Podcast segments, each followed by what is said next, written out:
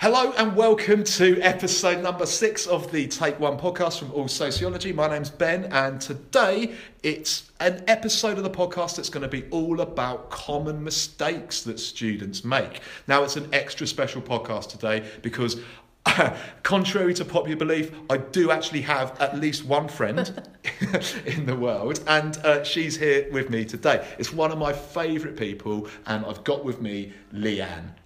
Hi, Leanne. Hello. Hello. Uh, Leanne is also a sociology teacher. She teaches at another school uh, close by to me in uh, in the east of England, and we thought it'd be quite fun uh, slash interesting to have another voice on this and to also offer a different opinion because despite what I may think, I can be wrong sometimes. So. Um, Little introduction. First of all, hope everyone's all right. Hope everyone's doing okay. We are so nearly at Christmas now, and we've literally got. I don't know how long have you got left. How many more days have you got? School? I've only got to teach for another two days. Two days. Yeah, finish on Monday, so that's all good. Right, I've got to go till Thursday, so I now feel really, really annoyed at that. But hey ho, what day are you coming back?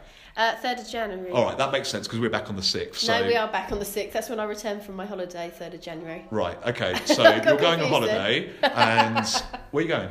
Austria. Skiing. Oh, you're going skiing, aren't you? Yeah, mm. yeah. Okay, I'm not going on holiday because I haven't got any money. Uh, so we know who's getting paid better out of us too. Anyways, I'm going to stop banging on about stuff. Um, I just want to say really quickly. Um, just well done to everyone who's got through this first term. A lot of you have taken A levels for the first time. You've done sociology for the first time. Well done. You are so nearly there. It's that literal last push now. Okay, so uh, enough of that from me. Um, we've got drinks today. Always we have a drink with a podcast. I've gone, well, I haven't gone for this. I've been really kindly bought a bottle of fizzy water uh, from Leanne. And Leanne, what you got there? I've got a cup of tea. Do you have sugar in your tea? No, I'm just sweet enough. She is sweet enough already, so she doesn't need sugar in her tea. I've just dropped the bloody bottle top.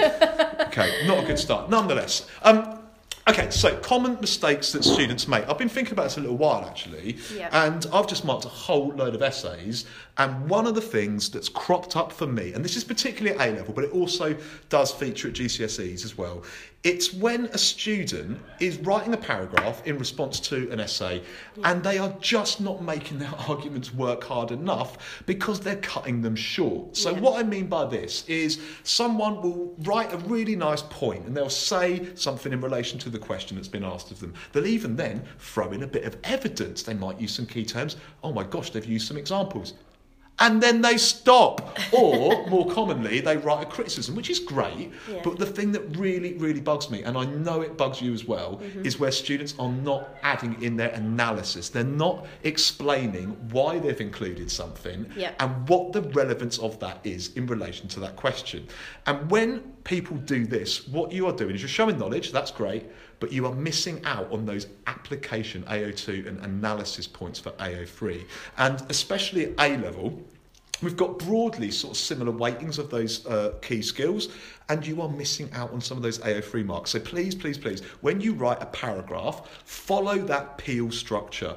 I really don't like Peel. I wouldn't write in it my way if I had my own way, but it's something that gets people the marks, and that's why the examiners always talk about students writing in a chain of reasoning. reasoning. That's it. We know it, but apparently half of my students uh, don't, and half the exam uh, answers I read online don't know that either. So when you're writing a paragraph, don't try and squeeze in loads and loads of sociologists. There's no point. You've kind of got your knowledge marks by that point already. What you want to do is explain, in my opinion, one bit of evidence really, really well, yeah. and then potentially go into a criticism to show that you have a full understanding of that. You've talked about it, you've given examples, and you've explained what it is you mean and why it's relevant to the question. So every time I see a student write in the same paragraph, they've written about one, they're talking about something else, then they go on to write another sociologist, and I'm like, no, no, no, no, no, don't write about another sociologist unless you fully explained what the first person said in the first place. Is that fair yeah, enough? I think yeah? that's a really good comment. And also, when we're thinking about the Peel structure, you mentioned about jumping into criticisms, but what I often find can help with analysis is if they look at strengths before criticisms. Mm, because that picks up analysis marks as well by looking at what it highlights, what it creates an awareness of, and then moving on to criticisms. Mm. You know, like I find it kind of weird. Oh, by the way, if you are feeling that this podcast has got a slightly different sound, it's because I'm actually in a classroom at the moment. I'm in Leanne's classroom, and it's a little bit echoey. Uh, normally, I do this sat on my bed. Do you know why I do it sat on the bed? No. It's because the sound doesn't reverberate around the room, and Well, I've got like word. some. It's good, isn't it? Yeah, soft stuff in the room, and also I'm lazy. Um, so two reasons why I do it. So it might be a little bit echoey today, but I was just going to say, like, analysis is a word that I think students don't really understand. Yeah. Now, what it means to me is like fully explaining something Yeah. and going and looking at little bits of it and and kind of like dissecting that yeah. argument. Unpacking concepts, unpacking arguments, making sure that you take more than one step to explain a point. And that's something that students with time constraints don't tend to do very well because they're so concerned about getting the um, answer finished that they don't take the time to really fully explain the trend, the pattern, the idea, the Mm. theory. So, yeah. Brilliant. Okay, so that's the first one from me. Leanne's going to rock in with one now. I'm going to go for um, in essays, but also with the 10 markers in the A level question um, that feature on paper 1, 2, and 3. There are 10 markers where you have to use the item, and students, time and time again, do not use the item. With a 10 marker, you will only get up to three marks out of 10 if you don't use the item. And so, what I say to my students is signpost that you've used and taken a hook from that item. So, your first sentence should start item A states or item B states and take the hook and don't waste time writing out a massive hook like don't copy chunks of the item because they're not going to give you marks for stuff that they have given you there will be two to three hidden hooks in there where you hook onto it and you explain it and it again goes back to the peel paragraph where you make the point you explain it you develop it and you look at that chain of reasoning and develop the analysis before you evaluate so using not using the item is one of the things that really annoys me when I do the 10 markers. And it's application as well, isn't it? It's Yeah. application from that item. So when we think about, like Leanne was just talking there about those 10 marker, analyse, uh, you, from the item, using the Yeah. item, analyse two. If you only you, if you don't use any of them, you ain't going to get above three points, and that's No. only if you write a really, really good ten marker. Yeah. If you use one of the hooks in the item, it's up to seven. Is That's that right, That's right? yep. So, Up to seven. so basically, if you don't use two things from that item, then you're not going to get anywhere near top marks. You have to draw on the item. And this, I said this to year 12 or year 13. I don't know. I don't know what blooming day it is today, let alone which classes I taught.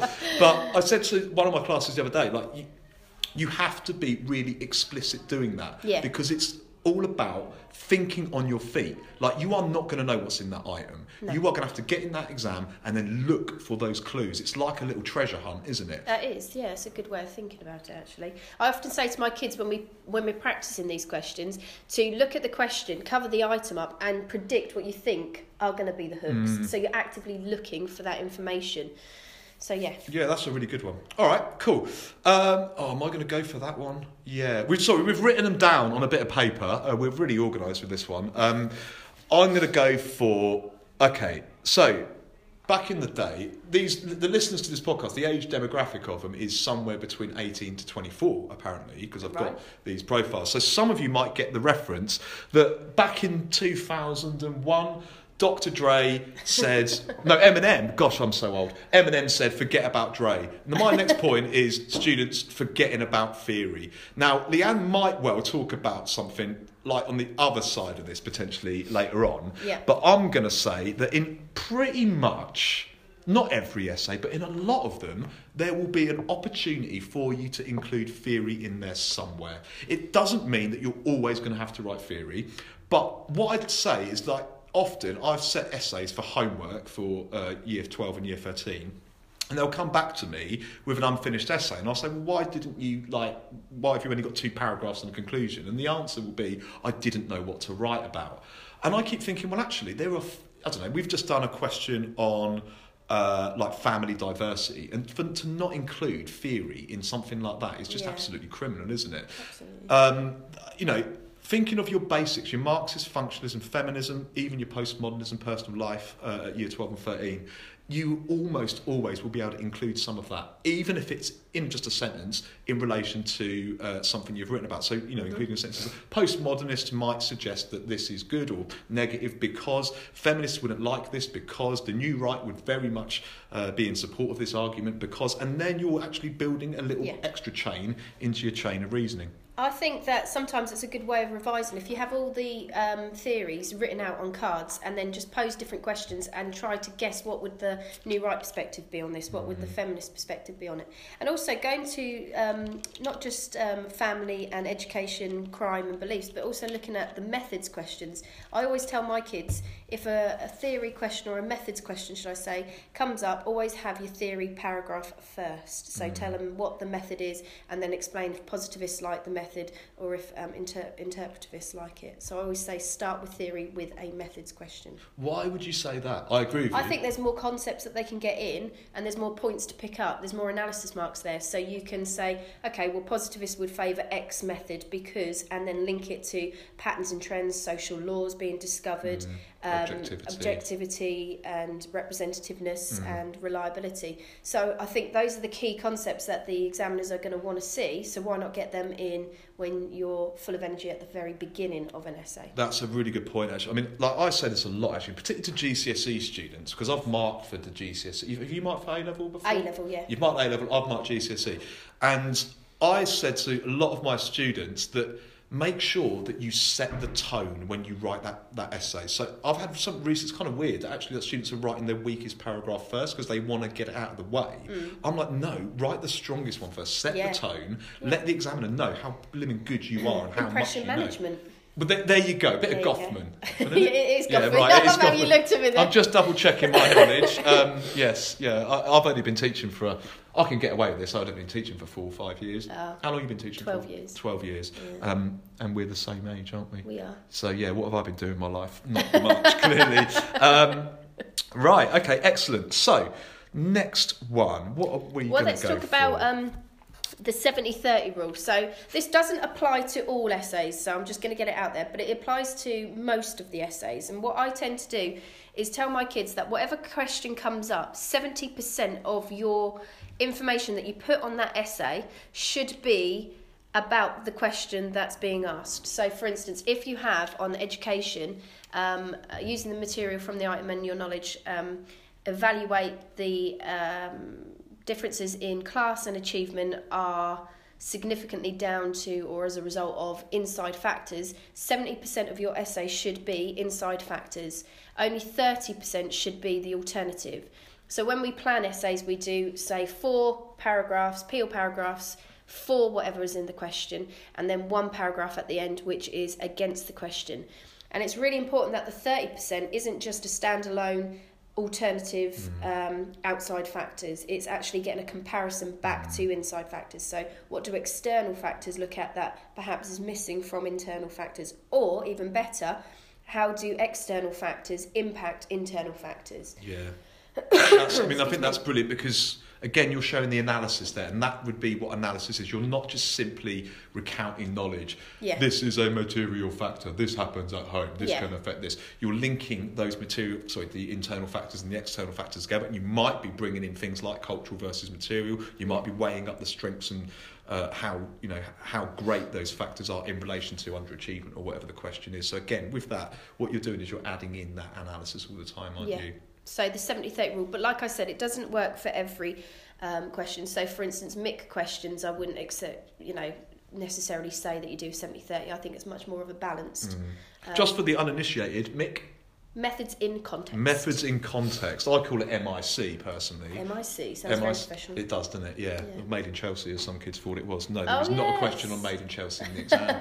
and similarly, we were doing uh, what we were we doing the other day? We were doing like um, like dingbats. You know what dingbat Yes? I yeah. like so them. like little pictures that are Yeah, supposed to communicate that. something. I had someone who was really good at them, and she was Uh. like so happy, and I had to say, I had to bring her down a peg or two, and I said, "I'm really sorry, you're going to be gutted. There is none of these on the exam. It's all essays and writing." So she would ace it. no pictures, unfortunately, but there we go. Um, what can I talk about now?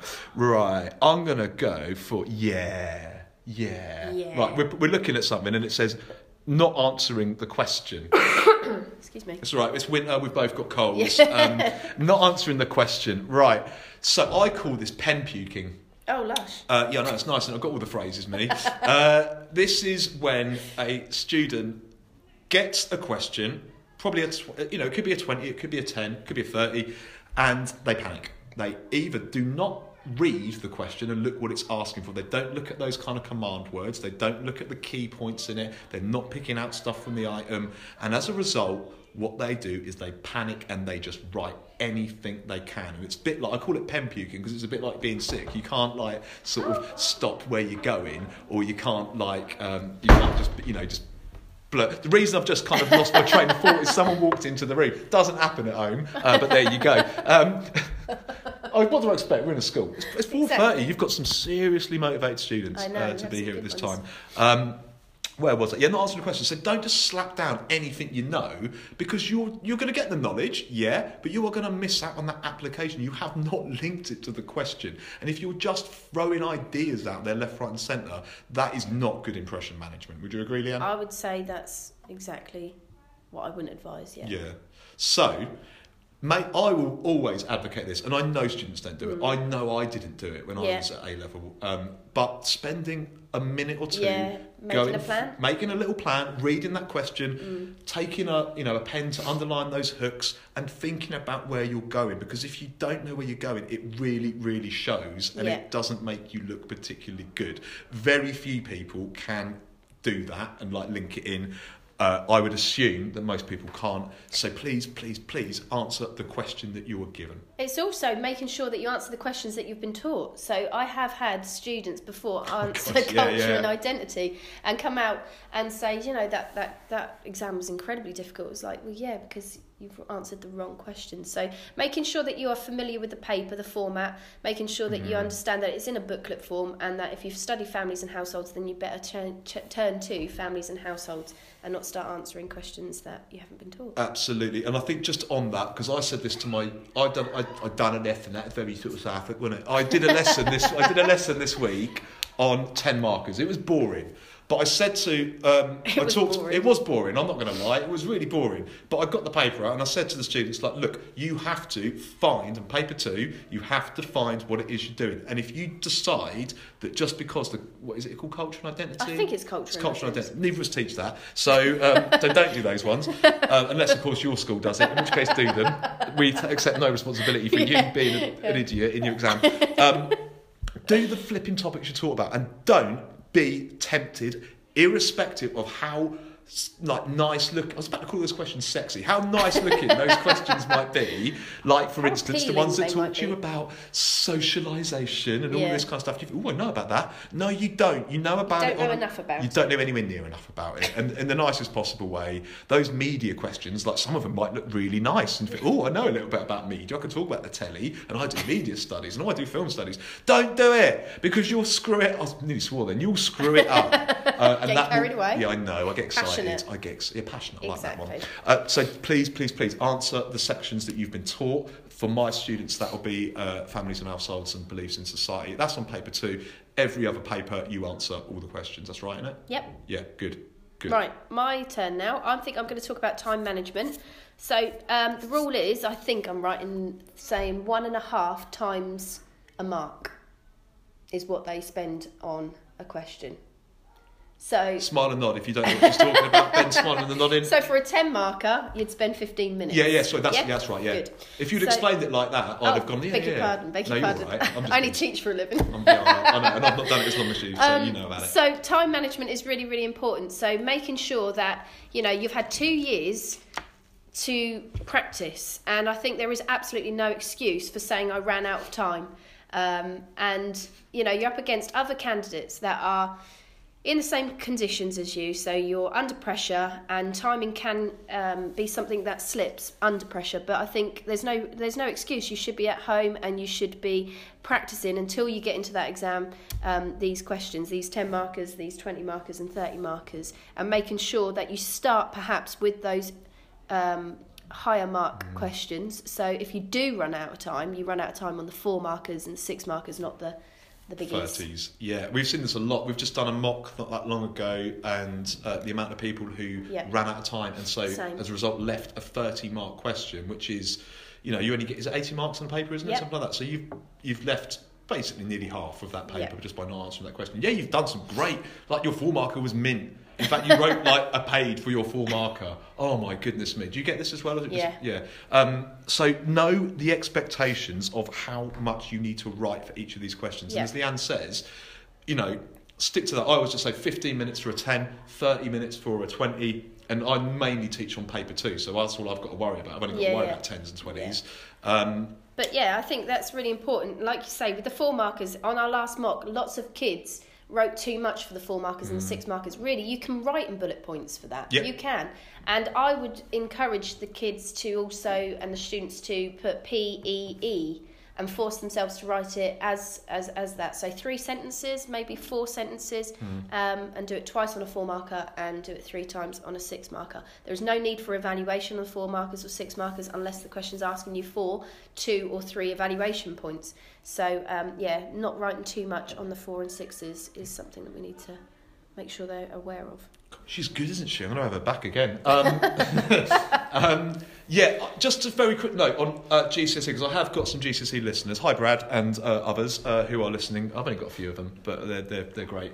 Um, your paper for uh, WJC, the Eduqas GCSE paper, similar thing with you guys. You actually get a mark a minute in your paper, and your essays, you only get 15 minutes to write them. Now, bear in mind that your examiners know this. They are not expecting you to write a huge amount. Okay, if you can get between a page, page and a half at GCSE, and with that we're talking about an introduction, three paragraphs, and then a conclusion, you are doing absolutely fine for that. But I've said this to my year 11s and my year 10s: go for those questions first because yeah, they're the ones. my year tens. They're the ones that get you the marks, and I have to say, like having marked for uh, GCSE exams last year, the the students who write good essays will get good marks. Yeah. The students who do not write good essays do not get good marks overall.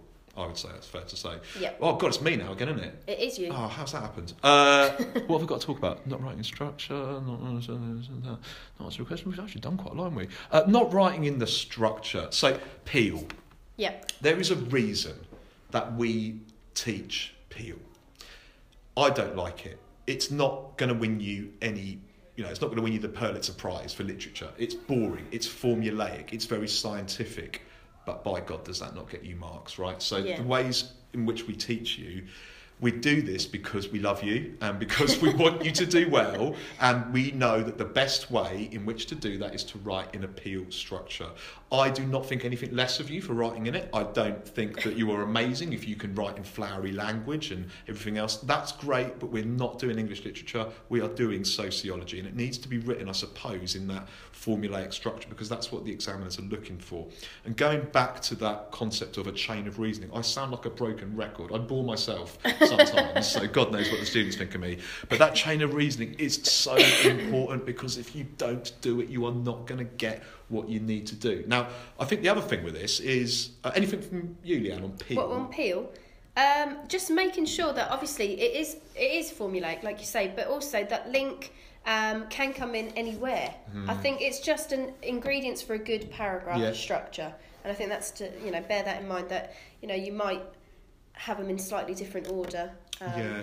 That, as long as they're there, I always say, like, you know, the point would be the first thing. Obviously, Generally, yeah. the links, the, I would say generally the last thing, but it can come anywhere. But it can come throughout as well. They can link throughout. conflict. conflict in the presenters. I always think that like you the E and the E or the E, if you want, like the example, the explanation, the evidence, that is all meshed up together, isn't it? Indeed, really? yeah, that's your chain of reasoning there, isn't it? Um, through those and stages. that's your, that's your, the main bit of it. If you can do that, then essentially you're fine. But loads and loads of students, I think I've finally got this through to year 13 about the benefit of linking. In Yeah. that you are actually sometimes you can lose your thread a little bit and you Yeah. lose sight of the question. So that link back, which seems forces like a you. it's, it's it does it's forcing, but it seems like a ball ache, and lots of people think it's like. Am I allowed to say that? I don't know. It's my podcast. I can say what I want, can I? Um, it's a bit of a pain in the backside, and people don't like. That's slightly more sort of PG thirteen, isn't it? Uh, it's a pain in the backside because it takes all of thirty seconds to write that sentence to Yeah. say as such one way in which whatever it is you're talking about relates to the question is the thing I've just talked about to show the examiner Yeah. that you know it that links you're in. still on target and you've still got a good structure and that Ex- you're not wandering off. Somewhere. Exactly, yeah, like to the toilet or whatever, or in your mind. That's what you In your mean, mind, that's right. Yeah. Um, the other thing I was going to mention really quickly is I've marked a couple of methods essays recently, um, just through students sending them to me as like little presents, I suppose, that are always gratefully received. gifts. Yeah, exactly. And um, I just want to reiterate the, the when you get a methods question, you may disagree with this, I don't know, uh, but to have in mind three letters or potentially seven letters Yeah. they would be P E T, pet analysis, or P E R V E R T, pervert, Pervert. analysis, right? Because if you think about your methods in terms of their practical issues, that's the P. So thinking about things like cost, time, access, your ethical issues, that's your E. So it's like anonymity, uh, confidentiality, security, safety, all of that kind of stuff. Right, right to withdraw. I always get my R's wrong on this podcast. Dear. Your right to withdraw, uh, and then your theoretical issues, which are essentially what kind of data are you're going to get out of it. Is it going to be qual? Is it going to be quant?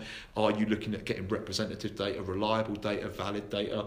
And those things, reliability, representativeness, and validity, are the extra bits in the pervert bit. Yeah. The extra E is an example. I think they just That's kind of right. Yeah, ran just, out of just, room, didn't they? Yeah, but no, just to make sure that when you make a point that if you can support it with evidence, Mm. it's always strong. Absolutely, yeah. So PE to practical, ethical, theoretical. When you get a methods question, think along those lines. You won't go too far wrong. Start with theory. Start with a bit of theory. Yeah, start with your theory, strengths and weaknesses, and then go on to practical or ethical. I'm going to say that I don't know if what like I'm not like calling anyone out on this, but I know for a fact that there are still students who do not know the difference between reliability And and validity. validity. Is that just my lot? No, no, it's No. a common mistake. It's a it? common mistake. Um, please, please, please go and learn it because if you were to, well, you will get a methods question. Yeah. They're going to get a methods question, and you're going to get Exactly. methods in context, and you might get another ten marker on methods. If you know the difference between validity and reliability, it is incredibly.